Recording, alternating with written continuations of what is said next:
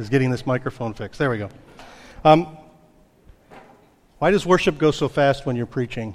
It's like it was supposed to be more than 30 seconds long, Gary. But um, today, I uh, we're uh, as we do the read through the Bible, it's kind of interesting because normally that's not how we really prepare sermons. We have we actually feel you know uh, we have a, a message that we feel we're supposed to give, but it's not really it's scripture based, but it's not a specific scripture. We have the we have the or this is how I do it is I have the idea and then I support it with scripture.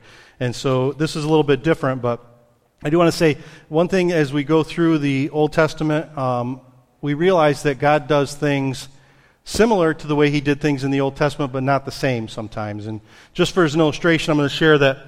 Uh, if we go back, it's actually from our reading from the week before, but uh, Moses at the burning bush uh, when Moses, when God asked him to go and speak to Pharaoh about uh, releasing uh, his, uh, the Israelites, um, Moses came up with a bunch of arguments why he shouldn't, and finally he just said, "Oh Lord, I am not eloquent." I'm paraphrasing. I'm not eloquent, and I'm slow of speech, and I'm slow of tongue. And so, when Kyle asked me to preach this Sunday, I said, "I said, oh Kyle." I'm not eloquent. I'm slow of speech and I'm slow of tongue, but it didn't work the same way. So I'm up here. Uh, Moses got Moses got Aaron, or uh, God chose Aaron then to, to, to actually speak, and I was like, can't Jeff speak? I mean, he's my brother too. So, um, anyways, um, as we go through, uh, I'm, what I'm going to talk on, as you can see, is on uh, the Passover was in our message. Was in our message, and so I want to kind of follow that thought out. But before I do, there was a couple things um, as, as I read, and I, and I hope as you read too, as we go through the Bible, when we read, it brings things to us about our lives and about uh, our situations. And, it, and if you read it today and a year from now when you read the same passage, sometimes it brings out different things. And so, just quickly, this is really not part of it's it's not part of my message, but I just wanted to share. I uh, um, talking about Pharaoh and the plagues and just what that what that was all about. And uh, um, with the plagues, I, I thought about this week. I thought about Pharaoh. God hardened Pharaoh's heart, and he went. You know, not just Pharaoh, but all of all of Egypt went through these plagues, and uh, and I thought, what were the people thinking? You know, I mean, they weren't making the choice. They weren't making the choice to actually go through this plague, and, and actually, it kind of hit me, and, and it's it's it's it's actually very um, uh, I don't mean it to be a downer this morning, all right? We have a message of hope in this service sermon today, but I, um, I, I'm reminded of a movie about Moses, about when he was a baby and Pharaoh was destroying all the babies. And I just, in my, in my mind, I don't know how old I was. I don't know if I was a kid or if I was a teenager or whatever, but I saw this movie and there was a picture of when he told uh, all of the Hebrew boys were to be thrown into the Nile. There was this picture of a, a big net with babies in it. And I mean, it wasn't as graphic as maybe I'm sounding, but the idea was there. This is what happened, right? And you thought, how can, how can a people be so evil as to do that? And um, I'm just reminded this morning and this week that, um, that, that, uh, that we're in a nation that, that doesn't necessarily value the life of a baby as well. And this week, some of the legislation that's gone through over the last few weeks some of the we, we live in a nation that we can't even we can't even approve a resolution that says that a baby's life that, the, that we can't uh, uh, affirm the sanctity of a baby's life after it's born. And so I just I don't mean to be a downer, and this isn't a political statement because um, I'm not talking about the current leaders. I'm not talking about past leaders, but I'm talking about all of them actually. Um, that when leaders of a nation make decisions that are evil, that are against God's will, that the people suffer. And so, just um, in the case of Egypt, um, even, the, even the Israelites suffered some of those plagues. It wasn't until the fourth plague that, that God really spared them from that. And so I don't mean that to be a downer, but those are just things I'm thinking of as I'm reading through the scripture. Um, and so uh, I, th- I, think we just need to be prepared as believers that, that, um, that we, um, I don't believe we can be in a nation forever that, that acts against God and have no ramifications for our lives, even. So, um, but there's still hope. There's hope that God, and, and as I go through this message, I hope that becomes apparent that there's hope and that God can save us from all that. Um, the other thing that I thought about was, uh, was Pharaoh and his hard heartedness. He, he would, there'd be a plague, and then God would relieve, or, you know, God would relieve the consequences of that plague, and then Pharaoh would change his mind. And, you know, and we sit there and we say, wow, how can he be like that? And, and I just had to think, because I think it's good to, to look through these things and internalize these. How many times have I been in trouble or things have been hard? And so I say, God, I'm going to do this, I'm going to do this, I'm going to live this way. And then the pressure comes off, and then I go back to some of the things I do. So just that's just a, those are really side notes, just things as I, as I go through um, Scripture. And I hope you do too, that you think about things and, and uh, that God would use the Scripture as we read through it to, um, to, uh, to uh, bring things to mind about, about how we should live. Now, I've never had much success at this, so at this thing here. So, um, so if you would like to, there we go. If you turn to Exodus, I'm gonna. We're talking about the Passover this morning, and uh, I'm to read through this uh, and uh, just quickly, and hopefully this will be the second time this week you've heard it at least. But um, I'm just to read this part. It says, "The Lord said to Moses and Aaron in Egypt, This month is to be for you the first month, the first month of your year. Tell the whole community of Israel." That on the tenth day of this month each man is to take a lamb for his family, one for each household. If any household is too small for a whole lamb, they must share one with their nearest neighbor, having taken into account the number of people there are. You are to determine the amount of lamb needed in accordance with what each person will eat. The animals you choose must be year old males without defect, and you must take them from the sheep or the goats. Take care of them until the fourteenth day of the month, when all the people of the community of Israel must slaughter them at twilight. Then they are to take some of the blood and put it on the sides and tops of the door frames of the houses where they eat the lambs. That same night they are to eat the meat roasted over the fire, along with bitter herbs and bread made without yeast. Do not eat the meat raw or cooked in water, but roasted over the fire. Head, legs, and inner parts. Do not leave any of it till morning. If some of it left, if some is left till morning, you must burn it. This is how you are to eat it, with your cloak tucked into your belt, your sandals on your feet, and your staff in your hand. Eat it in haste. It is the Lord's Passover. And uh, I, um, just a minute. Uh, so God gave this, uh, this Passover observance. He actually gave this to them before he actually brought them out of Egypt. Okay? He, he, he, so he was pretty sure of what was going to happen. Um, and he gave this, it's, it, this Passover observance. It's kind of important because it's really kind of the first, there was, there was we have a history of individual sacrifices that people throughout, um, from Abraham up through to Moses, where people would make sacrifices and that sort of thing. But this is the first, uh, like a festival or a, a thing to, of remembrance that he wanted them to do. Um, and so the Passover, there's four major parts of it, all right? Choose a lamb without defect, uh, flawless, don't break its bones, and, uh, and slaughter it. And, uh, and so, as uh, so you're supposed to choose a lamb. And what I take out of that is he didn't want their second best or their third best or their culls. He wanted their best. They were to offer their best lamb to him. Uh, then put the blood on top of the door and on the sides. And this is really uh, an outward sign that they were being obedient to him. All right. If they would have slaughtered the lamb and not put blood on the sides of the uh, on the sides of the doorpost, when the uh, uh, when uh, the death came to all the houses, they wouldn't have been covered. So there had to be this outward sign of blood on their post, on the, on the door post. Then he said, roast the meat and eat it with bitter herbs and unleavened bread. Um, the, the, the meat with bitter herbs really uh, talks about, uh, in my reading, the idea that to rem- it's, a, it's an idea of remembering that uh, slavery, the bitter time of slavery, okay? It was a time to, it wasn't a time to have the most succulent meal. It was a time to have a meal that really reminded them of what God had done for them.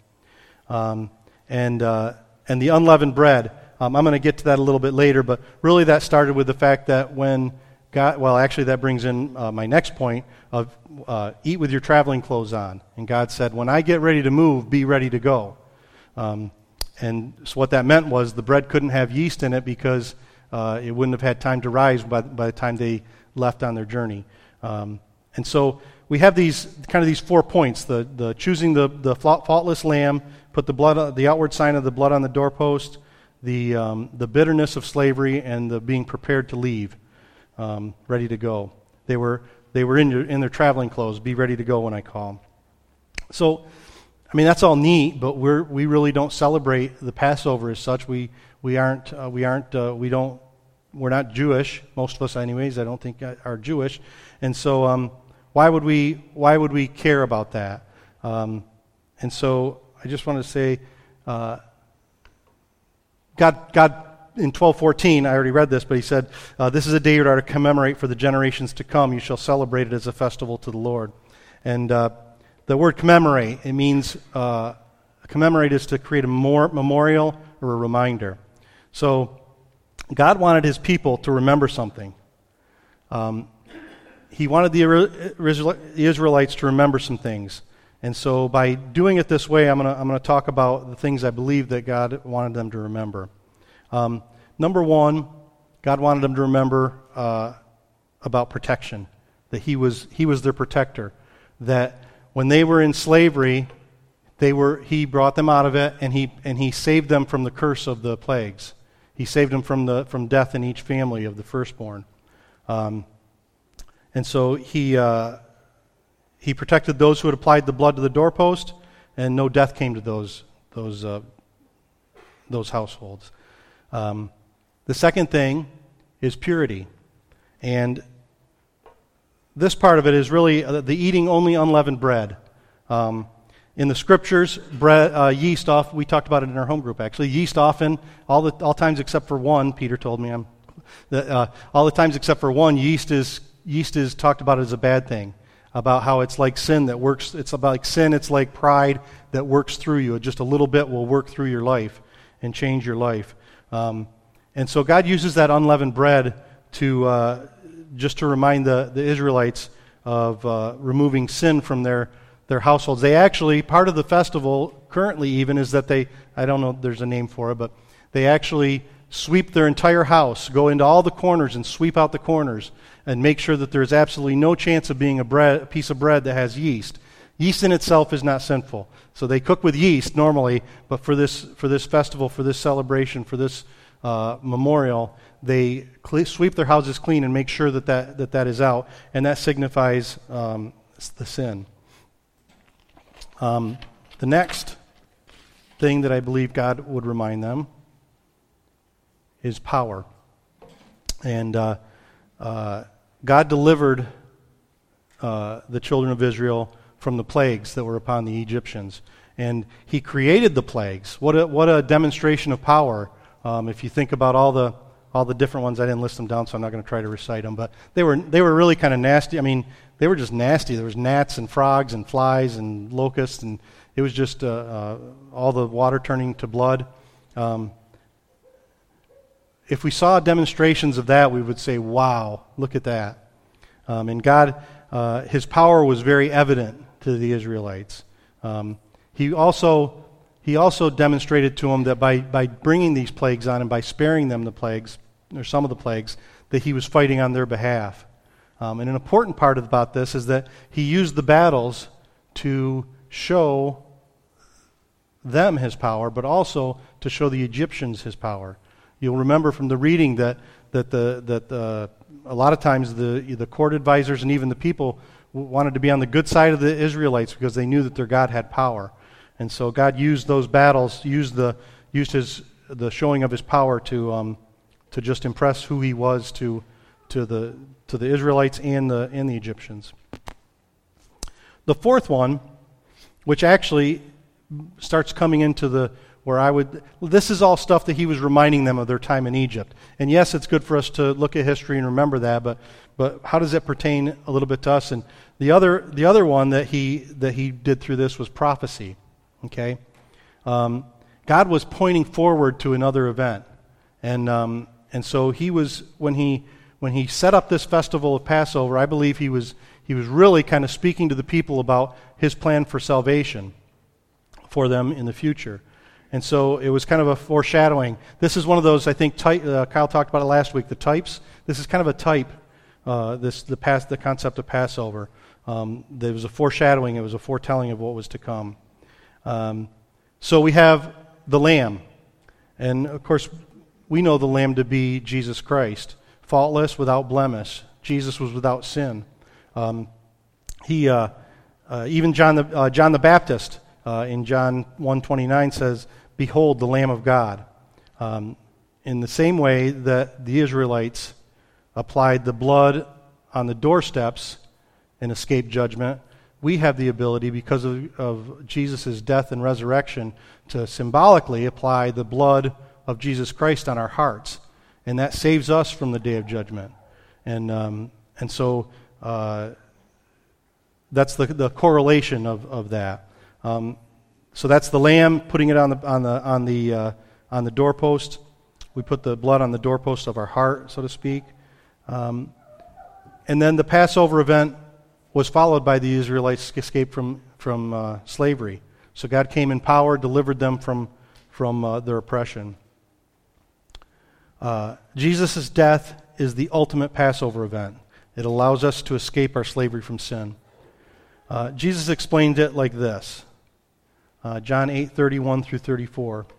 And he was, he was explaining this to Jews. So he said, To the Jews who had believed in him, Jesus said, If you hold to my teaching, you are really my disciples. Then you will know the truth, and then you will be set free. They answered him, We are Abraham's descendants, and have never been slaves of anyone. How can you say that we shall be set free? Jesus replied, Very truly, I tell you, everyone who sins is a slave to sin. And so these Jews were saying, well, we're, we're Jewish. We haven't been enslaved. You know, in their lives, they had not been in slavery. And so, how can Jesus say that they're going to be set free? Because they were still looking for that idea of God delivered the, uh, the Israelites from Egypt because they were in slavery. And so, how, how can Jesus say that he's setting them free?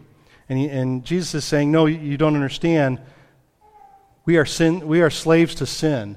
And through me, you can be set free from that. And so, that's our message today is that we can that we, in the same way that God came and saved the Israelites um, from the Egyptians, uh, from the slavery of Egypt, He saves us from the slavery of sin.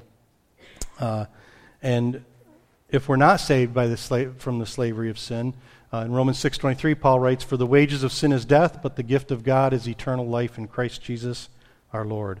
Um, and so we have that we have that hope, but this this Passover is still pointing towards the fact that uh, Jesus came and, and died and, and, and then rose from the dead, and, and we can experience uh, we can experience freedom from slavery of sin.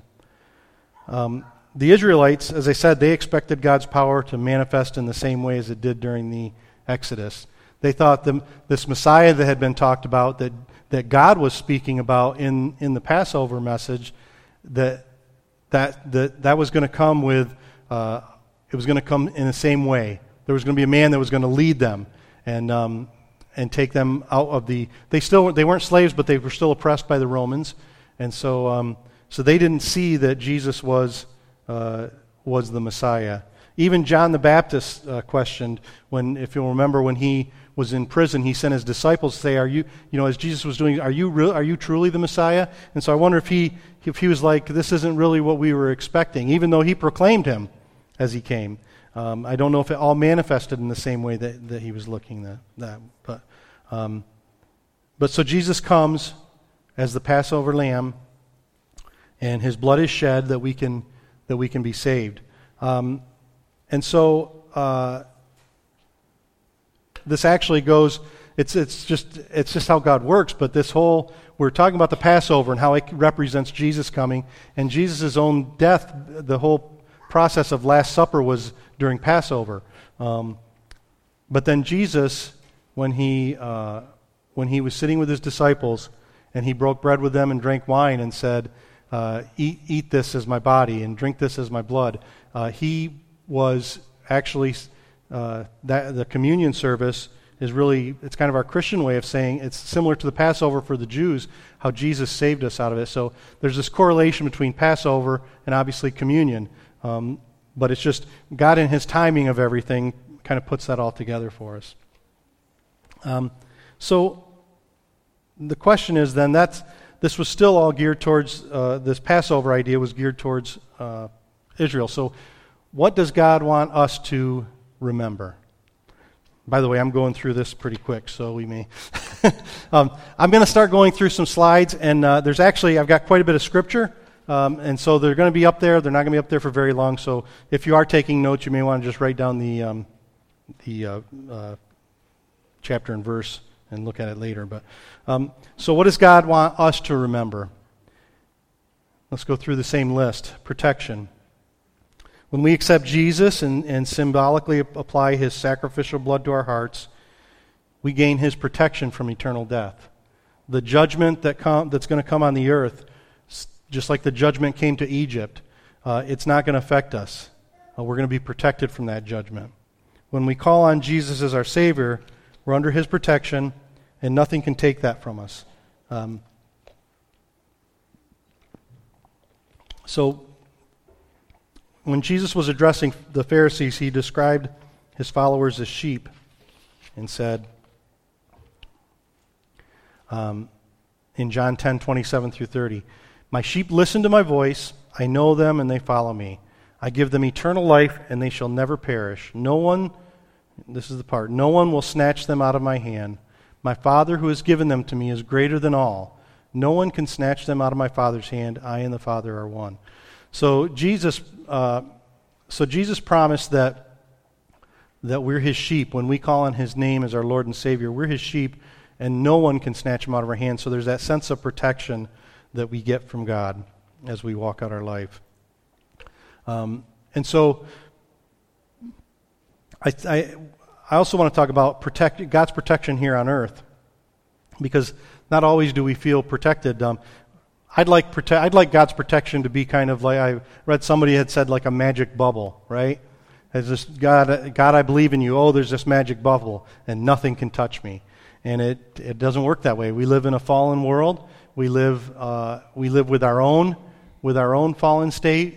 We live with the fall, in the fallen, with the falling state of people around us. And so, bad things happen, and they happen to believers, and bad things happen to good people sometimes. And so, um, we'd like that protection to mean nothing bad will ever happen. But uh, Number one is that we don't always know God's plan. Okay? And number two is also is that we we also don't know sometimes the hard things are the things that change us for the better. And God will use those.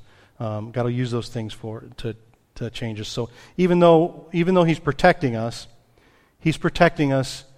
We do get, I believe, some protections physically, but but that doesn't always uh, that doesn't always happen.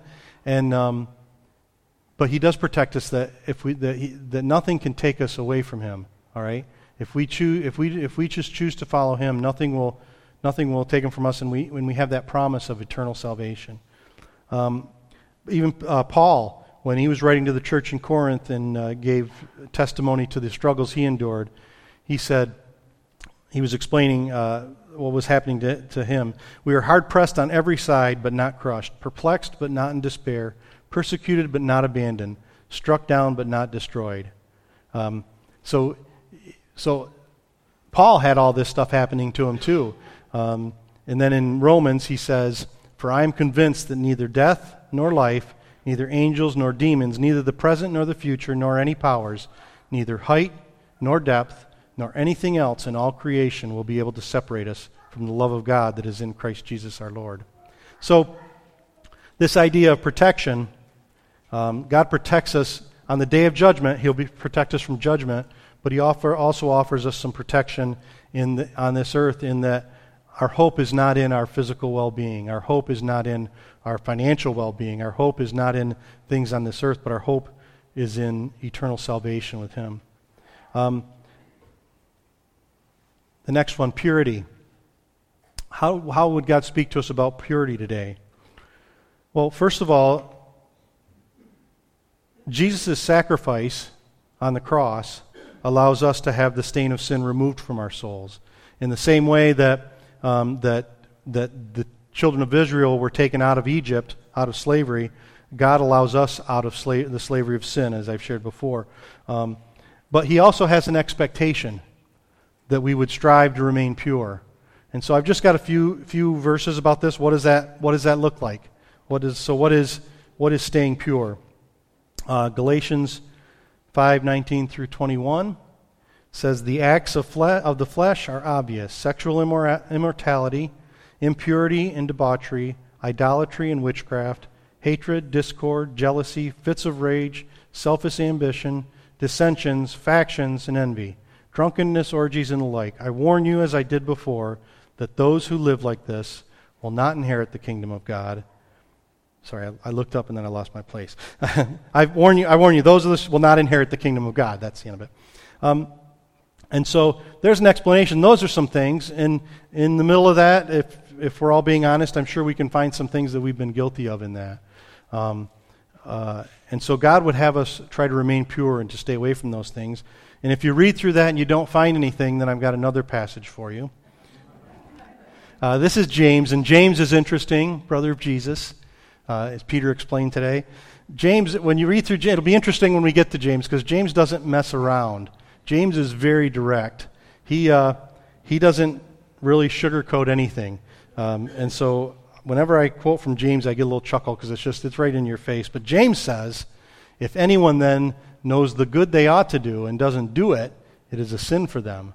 So that sets maybe even a little higher standard. That's a sin of omission there. The other ones are things that we commit. This is a sin of not doing the things that we know we should, um, or knowing what we should do and not doing them. And so that's another aspect of purity. Okay, it's not just doing, it's not just not doing the bad stuff. It's, it's also doing the good stuff. There we go. Um, staying pure. Uh, in our reading this week, uh, when Jesus addressed the Pharisees, he said uh, that they clean the out. He said to them, he said, "You clean the outside of the cup, but inside you're full of greed and wickedness."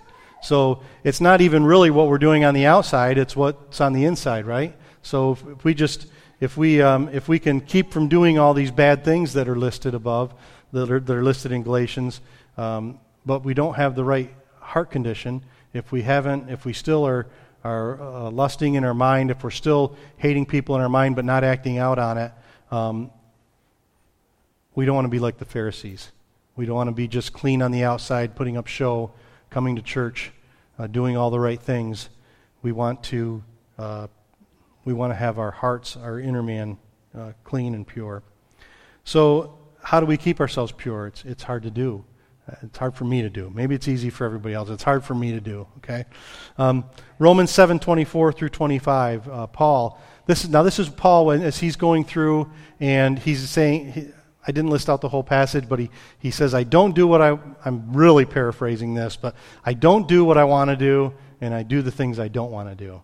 That's the shortened paraphrase version. And so he finishes that with saying, Whoops, what a wretched man I am. Who will rescue me? I used this the last time I preached, so I don't know if that says something about me, this verse, but, but that's, but God's, but Paul said, What a wretched man I am. Who will rescue me from this body that is subject to death? Thanks be to God who delivers me through Jesus Christ our Lord. And so it's only through Jesus Christ. Even Paul recognized that. It was all through it wasn't all of the all of the journeys that he went, all of the preaching of God's word, um, all of the miracles, everything that Paul was involved with. It wasn't any of that that could, that could save him from his own sinful self. It is through God who, delivers him, who delivered him through Jesus Christ as Lord. So that's the purity. What's the next thing? Power. How would God speak to us about power? Because we don't see the pla- we don't see things like God acting with plagues with, that, that, are evident as evident as they seem to be evident in, the, in, uh, in Exodus. Um, so there's just a few scriptures about power I want to go over. When Jesus sent out the 72, um, he told them this. He said, and this was in our reading this week as well I've given you authority to trample on snakes and scorpions and overcome all the power of the enemy. Nothing will harm you. Harm you. However, do not rejoice that the spirits submit to you, but rejoice that your names are written in heaven. And I think he gave us a real key there that the that he was telling his disciples don't get carried away with all these outward signs of his power. The real power is in the fact that they have a place in heaven. Um, and so uh, we talked about that God was fighting fighting uh, the battles of the Israelites and that he used that to show even the Egyptians his power. So God fights our battles and he uses our battles to show others who he is. So what do those battles what do those battles look like? What do we how do how do people know about our battles? And I just have in here that the testimony of our salvation or I'm sorry, our testimonies are our battles, okay? In this case we have the the story of the plagues that showed God's power. But the real power the real power of God today is in the testimony of our salvation. It's when we can stand in front of some, eh, not necessarily stand in front of people, but one on one share with people where we were, what we, what the things in our life that had, had brought us down, the sin that we were in, the, um, just the state of our lives before we met Jesus. And then we can share how, that, how Jesus took those all away and he cleansed us, and how we can have uh, eternal salvation even though we're sinful. Um, that's the, uh, that actually, I believe that that, and I think Jesus was trying to say this, is that that testimony of salvation is actually a greater display of God's power than if he were to bring plagues on a nation again. The fact that he saved you, not that he saved us, that he saved you, is a bigger demonstration, uh, a much more mighty demonstration of his power that he could do that than it is to, to do the plagues and the parting of the Red Sea and the pillar of clouds and uh, pillar of fire. It's a pillar of clouds. Peter, I always go to you for this. Pillar of clouds. You know, you've read it, right? I, you know what I'm talking about. That, that what he's done in our lives is a, is a greater display of his power than all that. Um, and, and even in our daily lives, he will he, his power uh, is there for us. Uh, he, he wrote uh, in Luke 12, 11 through 12. Uh, Jesus said, he told, he told his disciples, when you're, brought before the, when you're brought before the synagogues, rulers, and authorities, do not worry about how you will defend yourself or what you will say, for the Holy Spirit will teach you at the time what you should say. That's power. That's power to know that, the, that if, you, if you don't need to worry, God will give you the words when you go to speak to someone, when you need to, when you need to do things, when you pray to Him and ask Him for His wisdom, that He will He'll provide you that. Um, and so that's a demonstration of His power. Uh, while his, his uh, he, he has power, uh, well, I just wrote this. While his power for miraculous signs, while his power, while his power allows for miraculous signs on earth, the power we should take joy in is the redemptive power of his blood.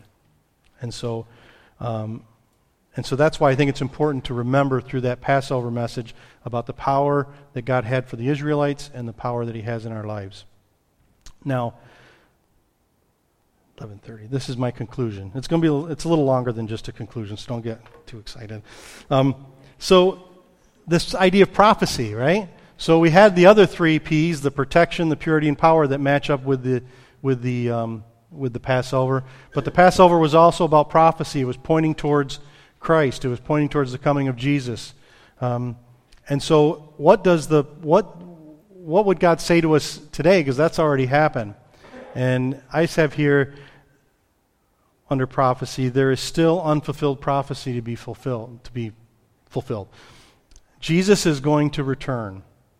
He is uh, when he does, we're going to be taken up to heaven and we'll be in the presence of God for eternity. So, just as, uh, just as God took the Israelites out of Egypt, He'll take us out of this world into, into heaven. Into heaven. Um, and so, uh, there won't be any more need for that sacrificial blood.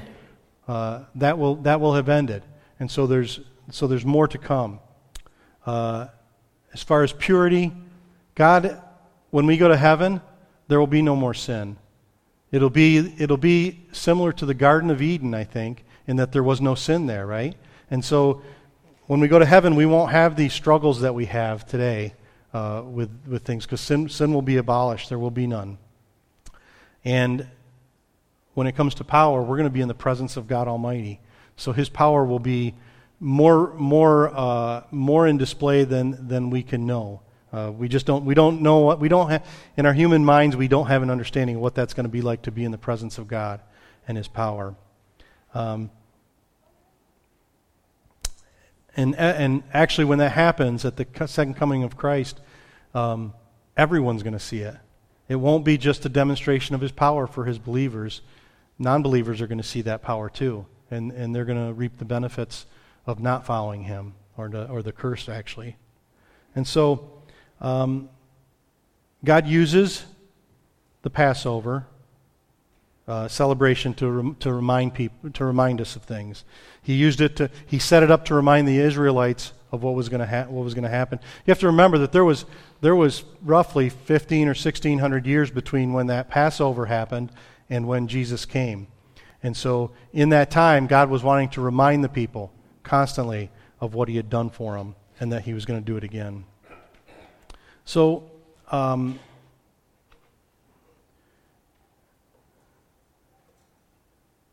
so I actually, that's actually my message this morning.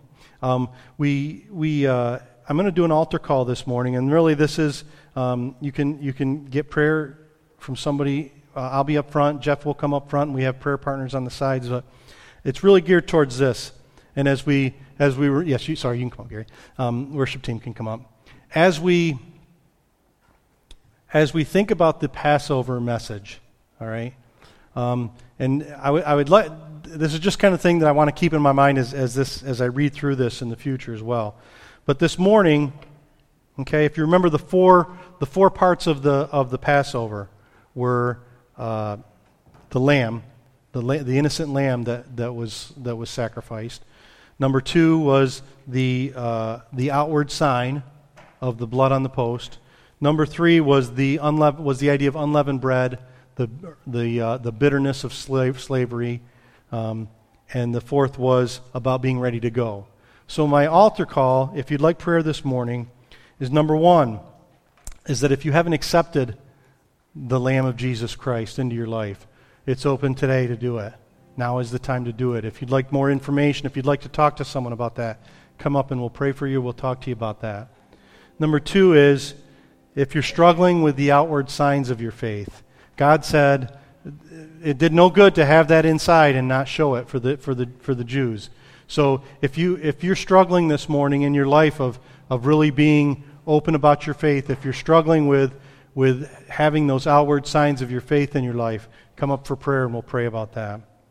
Um, number three, if you are if there's sin that you're struggling with, if there's something hard in your life that's happening, if you just need uh, someone to pray with you this morning about um, that you want to sweep away that that yeast, that, that sin that's in your life, and you're struggling with that, come up this morning and get prayer. And then the last one, which is kind of an exciting one, but he told the people to tuck their cloaks into their into. The, I mean, it seems odd to us, you know, tuck your cloaks in, but that was so that they could travel, that they that they could move around freely. And so, if you feel like God's saying, either if you feel like God's saying, "I want to go, I'm re- be ready, be ready," because when I send you, I want you to be ready. If you'd like prayer about that, if you are struggling with I don't know where God wants me to. I don't know what God wants me to do. I don't know what he, where, where He wants me to go. Come up and get prayer for that. But, um, but I do know that regardless of situa- your situation, whether God's given you a directive or not, He wants you ready to go. So that when He calls your name, when He says, it's time to move out, that you're ready. And so um, I'll close in a prayer, and then, and then the altar will be open for that. So, Father, we're thankful this morning, Lord. Thankful, Lord, for First of all, for just the redemptive power of your blood. Lord, we're thankful that, um, that you were faithful to the Israelites 33, almost 4,000 years ago, Lord. That you, would, that you were faithful to them, that you, that you heard their cry, that they were in slavery, that they needed uh, saving. And so, Father, we're thankful, Lord, that, that you took them out of that. Lord, we're thankful that you wanted that remembered, that you wanted to point forward to the coming of your Son. Lord, we're thankful that you sent your Son. We're thankful that, that we can be free from the slavery of sin, that we can experience your power, that, Lord, that you can walk us, that you can keep us pure, that you can walk us through this life, that you can be side by side directing us and helping us to, to keep sin out of our life. Father, we're thankful for that.